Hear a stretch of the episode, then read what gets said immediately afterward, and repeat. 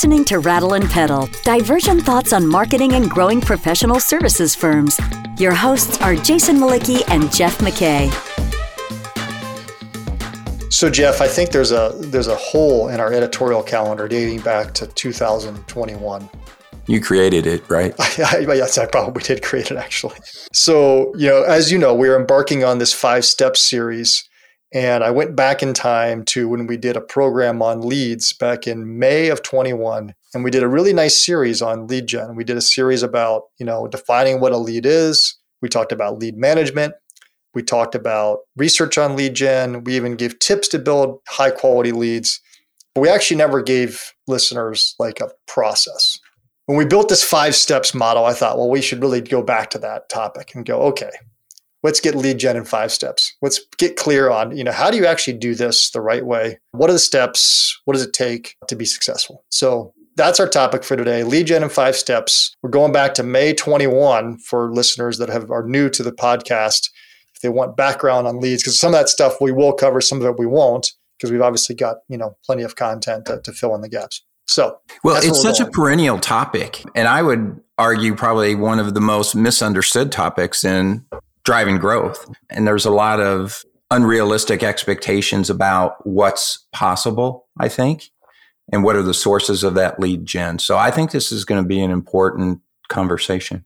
Yeah, no, I agree. It's funny because if you think back to that "What is a lead" podcast we did a long time ago, one of the things that we talked about in there is the just misunderstandings of what leads actually are, and how a lot of firms, especially non-marketers or non-sales folks, maybe practice leaders or partners, their expectations of what a lead is and what you're going to deliver them are sometimes not in lockstep with what you believe you're going to deliver them. And so, obviously, part of the process is getting clear on what you want and what you need. I thought we'd start with, you know, in terms of this episode, lead gen in five steps or lead generation in five steps if we think lead gen is too corny.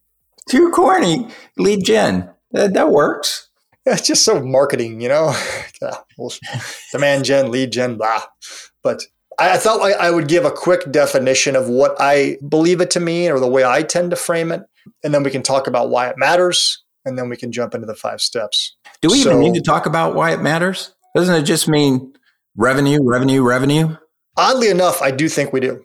So I'll give a reason for that in a minute. So first off, what it is. So for me, when I talk about lead gen, I always want to I use this definition. It's a system to proactively that's the key verb. I was going to say verb. That's not a verb. What's what is proactively? Yeah, it's an adverb. It's an adverb. Thank you. Yeah. So, a system to proactively open conversations with new prospective clients.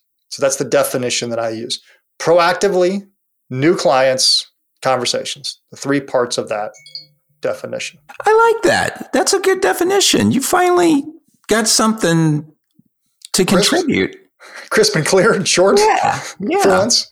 Yeah. Yeah. Did, did you set a New Year's resolution to be concise and to the point?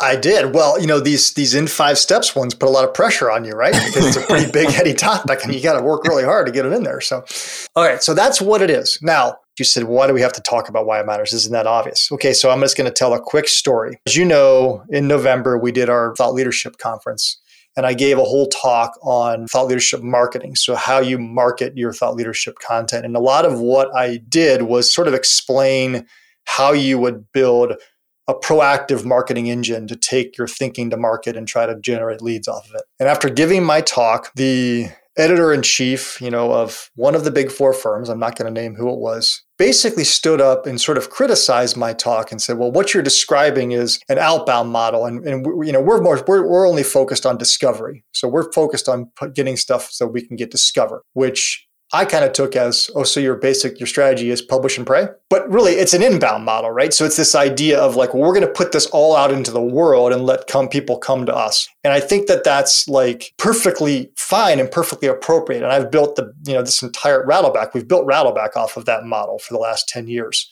is to put a lot of high quality thinking out into the marketplace and let clients find us for what we do. Now, that said, I think most firms, especially that have some scale to them, struggle to keep their client pipelines as full as they would like with the right fit prospects they need to hit their business goals. So most firms cannot just focus on a discovery model. They have to have a proactive approach so they have more control over the sales pipeline so they can hit the numbers that they want to hit because they have growth goals, they have growth ambitions. And if their whole model is sort of a reactive, let's just get discovered, that often doesn't get them what they want. So that's why it matters because I, I, thought it was important to say that because I do think there are some firms, and that, that was one of them, where they don't think it's important. So, what um, does proactive mean and what does it look like? That's a great question. So proactive to me is about being purposeful. So when you think about, you know, the, the classic inbound model, it's like you create a, you know, an ideal client profile of who you hope will come to the door and the, burning issues they face. And you're going to develop content against that and let them discover you, right? Discover you on their own terms and their own means, whether it's through Google search, whether it's through bumping into your thinking in an art, art journal they read or showing up at a conference, right? Proactive to me is saying, well, okay, let's be specific about the types of people or maybe even the individuals, you know, if you want to get that far down the path that we would like to do business with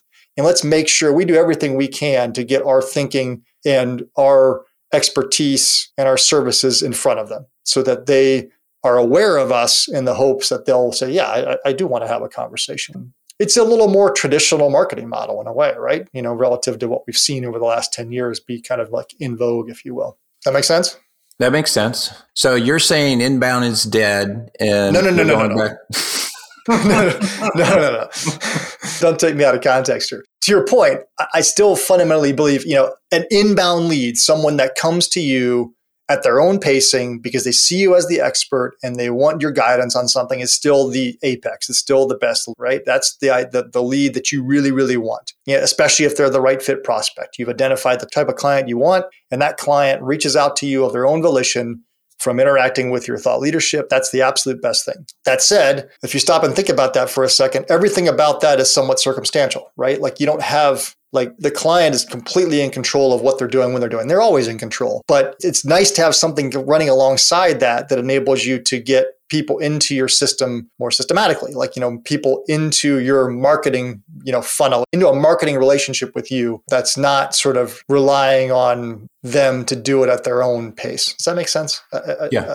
Well i don't want to imply we're forcing them into something because that's not the goal. that makes sense to me and i'd encourage our listeners to go back to listen to the podcast on the lead management process because so many people think that lead generation is all right, I got a name and now I can sick somebody on them, you know, from sales to go after it. And you, you have to think, I think, more holistically about how you're managing that buyer's journey and the client experience, you know, and a transition from marketing to sales to service delivery. So when we're talking about lead gen, let's keep in context that this is one dimension of a larger process. And that's a super valid point. And we have a whole episode where I think we did a really nice job of breaking down a good lead management model. And I, yeah, I would agree. I would encourage people to listen to that if that's something you're struggling with. If you're like, hey, I'm not really sure how to organize this. Well, let's get into the five steps. All right, so five steps, and to be honest, these five steps are actually pretty simple. So it's so we'll go inside of each one. It's not like there's things in here we are going to be surprised. It's more just how you do some of the things, and I'll give some examples to the best of my ability. Step one is actually just agree on your ideal client. So you, you have to be clear on who you want to do business with, right? First and foremost, and that applies to sort of everything that you do from a marketing perspective. But I think in lead generation, it takes on a little bit of a different flavor. You've heard me talk about this when we talk about identifying your ideal client, I always like to talk about firmographics, demographics, and psychographics. So, sort of be clear on the types of organizations you want to do business with, people within those organizations that you want to do business with, and then what they're thinking and feeling and challenges that they have as it relates to the expertise that you bring to bear, right? So, it's sort of those three things you're thinking about. And you and I have talked about this in some of our positioning episodes where it's like, you know, when you're thinking about positioning or you're thinking about, you know, developing thought leadership content, you can lean more heavily on the psychographics, right? You can say, well, we want to do business with people. You always like to use Seth Godin's quote where it's like, you know, people like us do this or something like that. I don't remember. Do things like this. Do things like this. Mm-hmm. So, you, so you sort of like you're developing thought leadership or you're developing content that speaks to the way that they that they think or feel or the challenges they have. I generally tell in, in lead gen work, you have to spend more of your energy on firmographics and demographics because it's more important that you're really clear on the types of organizations and the types of people you want to do business with so that you can really go find them in a proactive sense. So when you're casting a, net to the world, you can lean on that point of view and let people find you and lean into you based on that point of view. In lead gen, you're trying to go, okay, where do we think we're going to most likely find people with that point of view? What types of organizations will we have the most success with? And this becomes super critical, especially if you're going to do some type of, you know, like LinkedIn advertising or targeted outbound, you know, promotion to be clear on the, the, the t- people you're trying to target so you're not, you know, spending dollars wastefully. So that's step number one is you know you have to paint a really strong picture of the types of organizations and the types of people within those organizations who you most would like to have a business relationship with. I love that you started here and you said almost every marketing endeavor starts with the ideal client. Yeah.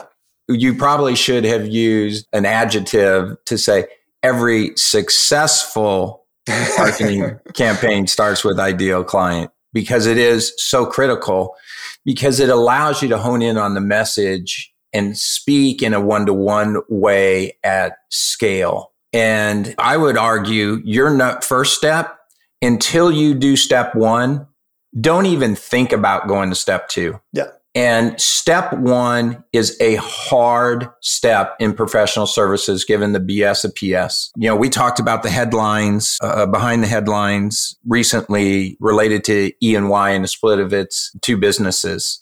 And those are very different businesses with very different customers and very different models. And you have to take into account what you're communicating to those buyers and taking the time to identify that ideal client in each one of those segments is hard because you can't have 10 ideal clients across a business. You might be able to have one or two, but you're not doing the job if you each line of business has their own ideal client. Well, it's funny. We're, we're grappling through this on a, on a client project right now. I think the question you have to ask yourself, this is going to get ethereal for a second. Let's say you've got 10 practices and they have 10 separate ideal clients and there's very little overlap do you really have one firm or do you have 10 disjointed firms that are loosely collected together? And it's kind of a classic business school problem. But does it even make sense for those practices to coexist inside one firm? I think is the question you have to ask yourself, which is a bit much bigger question than a lead gen program. But but, uh, but but I think it is interesting that that can kind of come up. It's like, well, wait a minute, this practice doesn't even talk to our clients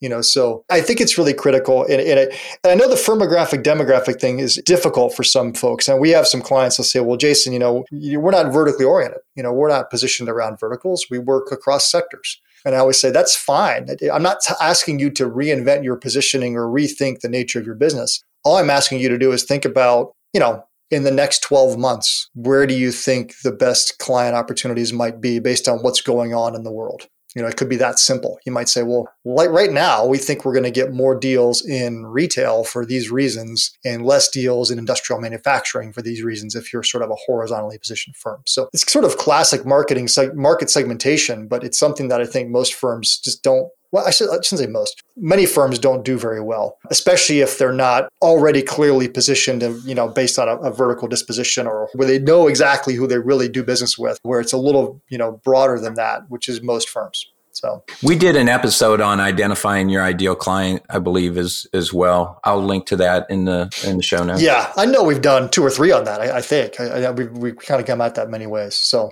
all right, so step two, I'll jump us ahead here. So step two is just getting clear business goals. And I know again this sounds silly, but I can't tell you how many times I've talked to partners and they'll say, "Well, you know, Jason, we need more leads." Okay, well, how many more leads you need? Oh, well, I don't know. We just need more. I know I've made that joke in one of these past episodes. That's not a, a, sufficient answer. You know, it's like investments you make in marketing are a function of what you're trying to accomplish. So you have to start with a revenue goal and work back. And you and I talk about this all the time. So it's okay, be clear. Say, okay, well, well, no, we really want to grow this business, you know, from 10 million to 15 million dollars next year. So we need $5 million in new client revenue that means we need this amount of client wins, this amount of project wins, this amount of client conversations, this many sales ready leads, this many marketing qualified leads. And you and I have talked about this in, in prior episodes, but it's just it's just use smart, specific, measurable, actionable, realistic, and timely goals.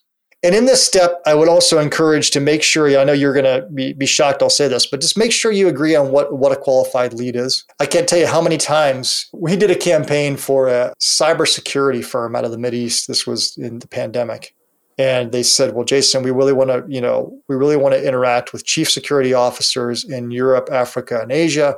Can you build us a campaign to get our thinking in front of these decision makers. Yeah, we can do that. So we took some of their existing content, we built out a campaign on LinkedIn.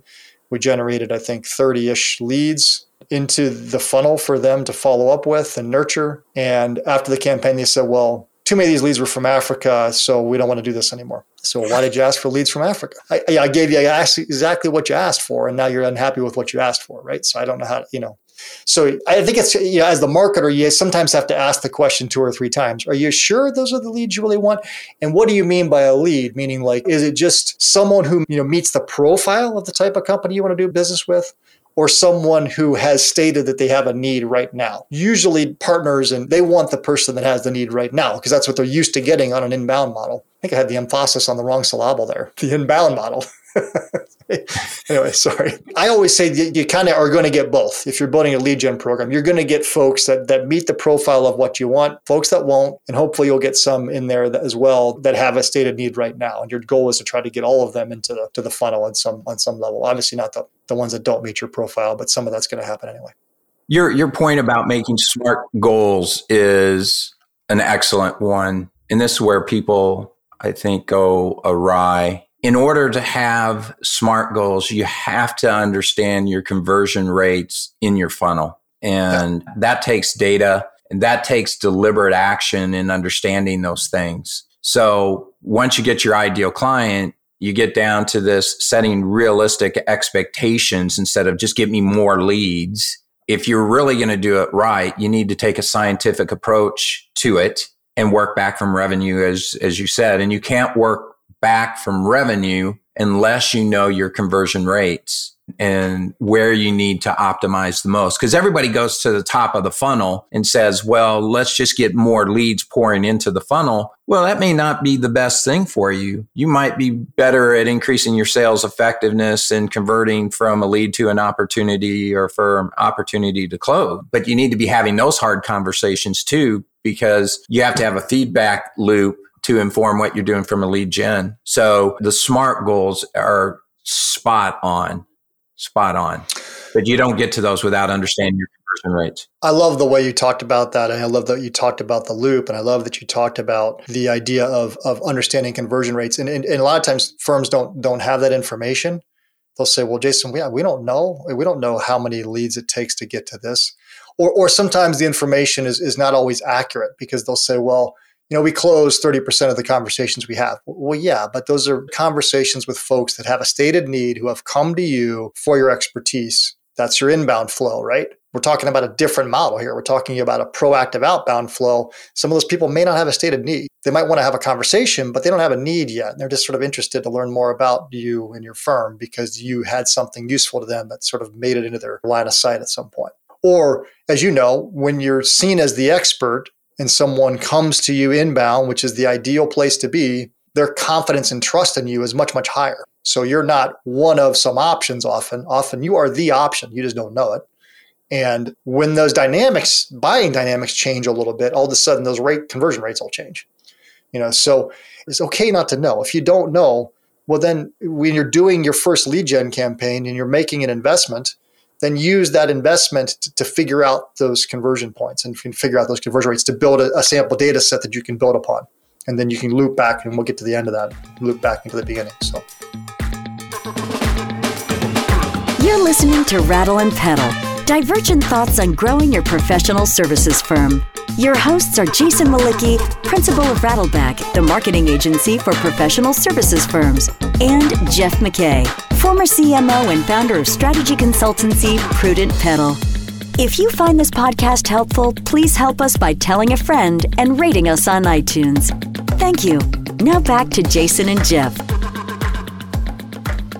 All right, step three. This seems so simple, but it's just determine how much you're comfortable investing and where you're going to invest it. So it's sort of like building a strategy for the campaign and how you're going to measure progress. I've talked a lot about this, but the whole idea of, of setting a smart goal is to say, well, if we're trying to, you know, grow the business by, you know, $5 million, then the question becomes how much are you able and willing to invest in order to get that $5 million in new revenue? And so it's really sort of getting clarity on what that investment is that you're willing to make in a program. And also recognizing that the investment you make is a function of the risk you take, right? You and I talk a lot about this this idea of, well, you know, when you make a larger investment, you know, that might feel more risky because you might lose more if it doesn't work but also is more likely to achieve your goals because you're going to put more into the system, right? So if you're going to put maybe more touch points, more ways to reach a client, then obviously the likelihood that that's going to successfully yield leads does go up. So it's sort of this kind of like calculated investment of risk and return, just like any other investment you make in your life. And so making sure that you're doing that with eyes wide open that says, well, you know, $5 million in new revenue is a million dollars in new profit. How much of, you know, that are we willing to put on the line to try to get it? And then, kind of along with that, it's like once you know that investment you want to make, it's where you're going to make it, right? So, this is where I tell clients, it's like you just have to identify where your ideal clients aggregate. What do they read? What do they watch? What do they listen to? What conferences do they attend? Who do they trust? Where do they hang out? There's a lot of tools out there that you can use to identify those types of things so that you can figure out where you're going to build, you know, marketing programs, if you will. As you know, we use LinkedIn a lot in, in a lot of the campaigns we do with clients. It's it's often the the first tactic that's used mainly because LinkedIn has, you know, you can sort of identify exactly anybody you want to find, any types of people you want to find through their ad targeting tools. You know, those firmographics and demographics I talked about, it's super easy to bring those out and identify people within LinkedIn. So often it's sort of the first starting place. But other times you, you can find whole other things. You know, we did a program for a firm that was trying to do business with fire departments within the United States. And of course, as you would gather, there are conferences and associations for fire chiefs. And so we track those down and then we help them build, you know, sponsorship campaigns around those associations events through their newsletters, those types of things. So there's other ways to target beyond LinkedIn and Google that you need to be seeking out or be aware of? I like your, I'm going to say graph because that's what I saw when you said it of, you know, risk and, you know, the a budget amount. Another important component I've found in my experience in that mix is time. How fast do you want to generate that amount of revenue and those leads? Because the amount of budget is also going to be a function of time and speed. Super great point. I love that you brought that up, and I, you know, I should have as well. Super great point. And also, you have to be cognizant of sales cycles, right? Hmm. You know, so you you know you want to bring five million dollars in the, into the business this year. Well, maybe you got to close that business within the first six months if you actually want it to hit the, the fiscal year. The, the buying cycle, the the kind of flip side of that is also important, and we'll talk about this in just a moment but timing your campaigns with when the market wants to buy that stuff is is also critical. So uh, that's a wonderful point because I think, you know, when you're in a business for a while, so some marketers, because they don't have sales responsibility, they, they may only know that anecdotally, right? Based on, you know, the, the partners tell them this is wings happen, or, or maybe if the marketing unit supports RFPs or proposal development, then they know it from that but you know like you or i right? I mean you know because you're both marketer and business development right? You know so you market your firm and then you're also the first point of contact for a conversation. You, you have that you can feel the ebb and flow. So i think as a marketer what i'm trying to say is the, as a marketer you have to find a way to feed that to not only understand it cognitively but feel it and you know feel like when you like you just know there's certain times a year when there's just a lot of activity. And you can often see that in analytics data. I mean I, I, see it in just you know interactions with email. For us we always try to hit the market really hard in the first quarter of the year because we have people have the most attention in the first quarter of the year at least marketers do. It's like they kind of show up in january and, they, and they're energized and they're ready to go tackle the year and they're ready to learn and they're ready to dig in. And they're just you know that's when we see a lot of activity so, you know, you want to hit really hard in that first quarter. But every business is different to your point. So I love that you brought it up. All right. So we have choose your ideal client. Yep. Be very clear about your business goals. Determine how much you want to invest in this thing. Brings us to step four. What's step four? So step four is obviously build, build a campaign, build a get in the market. You know, so I'll just offer some advice here. You know, so my first advice is to work in quarters. You know, so don't try to you know build a campaign for a year, and don't try to build a campaign for a month. You know, so try to build an initiative that's going to run for three months, so that you have enough time for it to do its job and see if it's working and to modify and learn along the way. So I always advise having something at the heart of, uh, of it. So, so, you know, use a high value piece of content at the heart of your program, you know, a media ebook or a white paper that speaks to a specific fundamental burning problem your clients have. Or you might use, use a webinar at the heart of it, you know, so there's some signature thing that, that, that exists within that quarter that's the flashpoint, you know, for people to interact with, for them to want to come into sort of a marketing relationship with your firm and use that asset to get the get leads into your system and then build out nurturing sequences against that. You have to recognize that just because someone downloaded your white paper or attended your webinar, one doesn't mean they actually read it. Two doesn't mean that you've really entered their mind sphere or that they have a stated need. So you have to sort of have sequences on top of that, getting to build a relationship with you. So whether it's email or LinkedIn messages or maybe even direct mail, some way to actually build a relationship with them beyond just the moment of conversion. You can't assume someone's going to download your white paper and then say, "Hey, let's let's talk."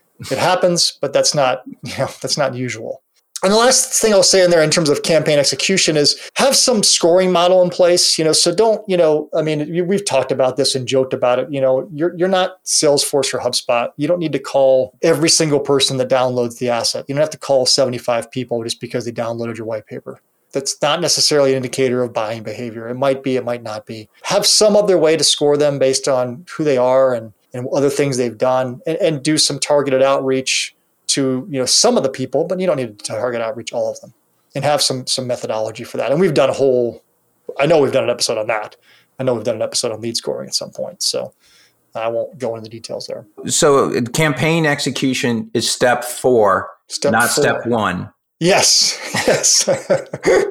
so the important point here is executing a campaign is step four, not step one. I think that's a very valid point to drive home. You know, so don't don't just start ramming ads into Google tomorrow because it might work. I don't know, but you also might be disappointed. Let's go step five. I know we're running a little long. So, in step five is exactly what you'd expect. It's measure, reflect, learn, and go back. It's measuring your performance. Did you generate as many leads as you hoped? Were they as well qualified as you liked? Were they sales ready? Did they have a stated need? Did you lead to as many sales conversations as you expect? Did you close at the rate and investment you'd expected? And use that information to have, you know, in good internal conversations about what you're going to do next, do differently in the next quarter. Are you going to change your tactics? Maybe you say, well, you know, we did a lot of investment and you know, we sponsored a, a newsletter on PitchBook. We, we, you know, a lot of our clients work in the private equity space and we've seen some good success doing things with PitchBook and maybe you found that worked great. Maybe you found it didn't work so well. So what will you do differently? Is it the wrong asset? Maybe you're, you're speaking to the wrong pain point. Maybe your point of view isn't deep and strong enough and your content needs to get better. To your point, I, I like that you brought it up earlier is like, you know, if you understand your conversion model and you can look at the data that, that flows through this system, then you can say, well, what's working and what's not, and where might we want to do things differently next time and it doesn't mean you have to start all over. You know, it's like you might have an evergreen content asset that you can continue to run a camp, you know, more against. You know, just because you know, my quarter is ended doesn't mean you have to go. Oh my God, we have to have something brand new. If it's an evergreen issue that clients are always struggling with, your you know your content might be relevant for much longer than that. And You can keep running campaigns, but you might change them. You might change your tactical mix, or maybe you're going to change your resource allocation. To your point, you say, well, we're getting you know enough leads but we're not really doing a very good job of getting them into sales conversations or or they're not really closing. So we maybe we need to look at that more closely. So that's making sure you've got time allocated to do that reflection and see what's working and then adjust accordingly. This step is critical. The closed loop feedback system is essential. When you said have good conversations what i heard was have hard honest oh. conversations. yeah. yeah. that to me is what a good conversation is. This worked. This didn't work. This content was not good. Eh, we need to do better or whatever the case may be. We didn't really have our ideal client or we could refine it, but have hard conversations, not to place blame anywhere, in the process, but to learn and improve, not yes. to punish risk taking and failure, but to learn and improve. And you can't do that if you're tiptoeing around, not wanting to hurt somebody's feelings for some reason. You know, if you had bad creative, call out the bad creative. If you had bad yes. content, bad content, whatever, you know, bad execution, call it out. But you have to have that if you're really going to perform at a high level. Well, I also like something you said. I, I, think you said this. I don't think this was in the recording. I think it was before we started. You said this takes time. So I think there's a tendency to do something like what I've just described. And if it doesn't magically deliver within the first couple of months, to just kill it. Mm. And I think that's usually a mistake. You know, your better thing is to say, well, okay, it's probably not going to work. It's probably not going to, you know, hand deliver that perfect client within three months. So what do you do better? And, and how do you keep at it over time? And recognize that it's sort of, I don't want to say it's the cost of doing business because I hate that phrase, but building a healthy, robust pipeline is critical to your long term success. And if you believe, like I do, that you can't only rely on a discovery model, you can't only rely on people finding you because you've got awesome thought leadership, and you should have awesome thought leadership, and they should find you for that. But that shouldn't be the only way that you deliver clients to the door. You have to have a systematic way to proactively take your story to the clients you want to do business with because some of them are just never going to take the time to discover you at all just because they got a lot going on and they don't even know you're out there and you could be a great resource for them and they don't ever have time to go looking for you. Hmm. And so bringing your story to them is, is equally valuable. So anyway, I love that you said that. You said that it's, it's a long slog and it's hard. And again, to your point, you have to have some really difficult conversations along the way when things don't work as well as you thought they were going to work and it's and it's never as easy as it sounds you know? So anybody that's you know i think we all get these the lead gen offers from every tom dick and harry that wants to sell you this stuff through email right? It's never as easy as they claim it's going to be. It's always hard. I want to go back up to the very start of what we said in order to to close this out here. Your definition of a lead is an opportunity to have a conversation. That means to me that firms cannot rely just on marketing's electronic distribution of this campaign intellectual capital, if you will.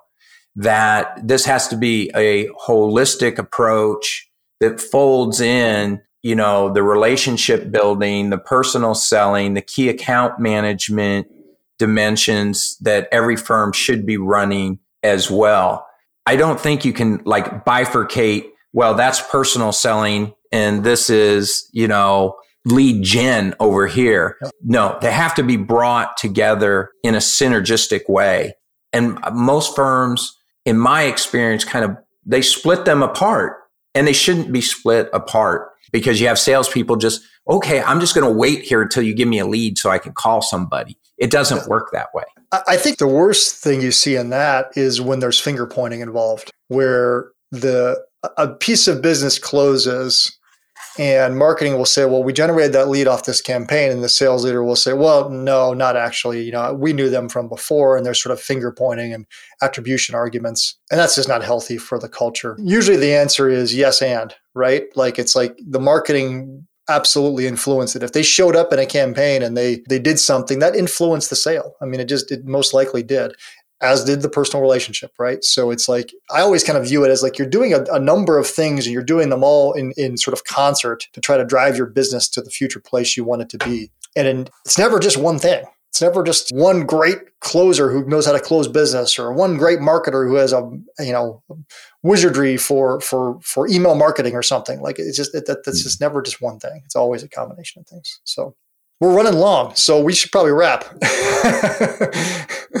so thank you for going on this five point dive with me. So we've now done two of these five steps sessions. I'm excited. We've got we've got you know a number of these planned, and I'm excited to to hear from listeners on their feedback to these. So for those of you that listen, feel free to or know us personally, feel free to reach out, tell us what you think. We'd love to get your feedback on on this format. We're pretty excited about it. So unless there's anything else you can think of, let's take it to wrap. Good job, buddy.